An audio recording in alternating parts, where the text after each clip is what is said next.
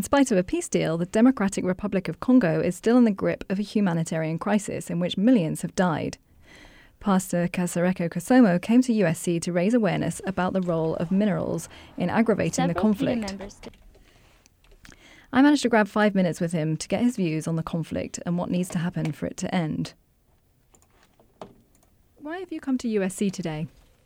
Today I came to USC to bring the awareness about what is going on in the Democratic Republic of Congo. There has been violence for over 20 years now. I mean, extreme violence going on around conflict minerals, and sometimes people don't hear about it in the right way. People hear about it in a politically correct way. So, but the reality many times is different from what people know, especially over here in the United States of America. Can you explain what people generally assume about the conflict and how the reality is different? Very few people know that uh, really the center over the duration of the conflict has been around the minerals and other natural resources that we found in the Democratic Republic of Congo in really big quantity. They think that it is just ethnic problems. So tell me about the conflict minerals and the role in aggravating the conflict. In 1994, many people heard about the genocide in Rwanda, and you know, so many Rwandese people flocked into Congo. And when they moved into Congo, they, they start, you know, creating some troubles for Rwanda and Uganda in many ways. So the Rwandans and Ugandans decided to go and flush out specifically those refugee camps that were in the eastern part of Congo.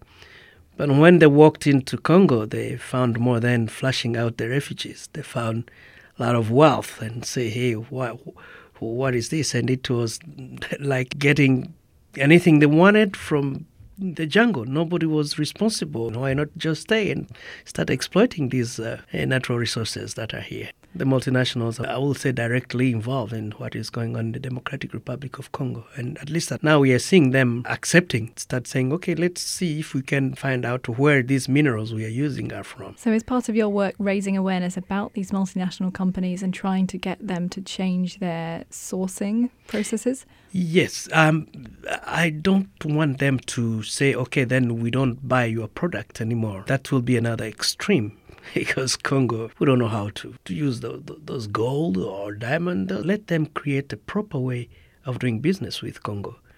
There are proper ways they can do that. They don't have to go kill people to get it. No. They don't have to go through other countries to get them. No. We're not going to the Congolese people themselves. Well, they talk about corruption in anything in Congo, but that's not a sufficient reason to kill people so that you will extract what is under their feet. So it's the multinationals that are supporting this, but how is it exactly working on the ground? Well, it is a kind of uh, channel. The channel is that uh, they go to some neighboring countries. They sponsor them. They say, "Let we give you money. You, you know, next door we have we need coltan, and then uh, those uh, people in those neighboring countries are very, very bold and they say, okay, let's do that. And they go to Congo and say, so and so, why don't you accept to work with us? We are going to equip you with weapons, but uh, on one conditions.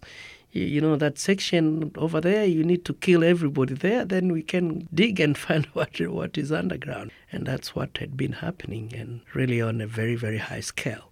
I mean, violence and extreme styles of killing that uh, Congo had never known before. Uh, uh, my wife's grand uncle was found two weeks after he had been axed in the middle of his head. I mean, he was already decomposing. An old man of 75 years old. I mean, he didn't have anything to do with politics. He even doesn't know what is underground in that. Day. He didn't know why did they kill him just to create a kind of atmosphere where they will feel feared and then they can do whatever they want to do.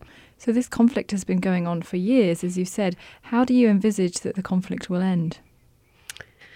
Uh, personally, I think that the conflict will end when really the countries where the multinationals come from will be able to create some laws that will help those multinationals to be able to work in human way, not a way of making violence itself as a commodity. That was Pastor Kasereka Kasomo talking to us about conflict minerals in the Democratic Republic of Congo.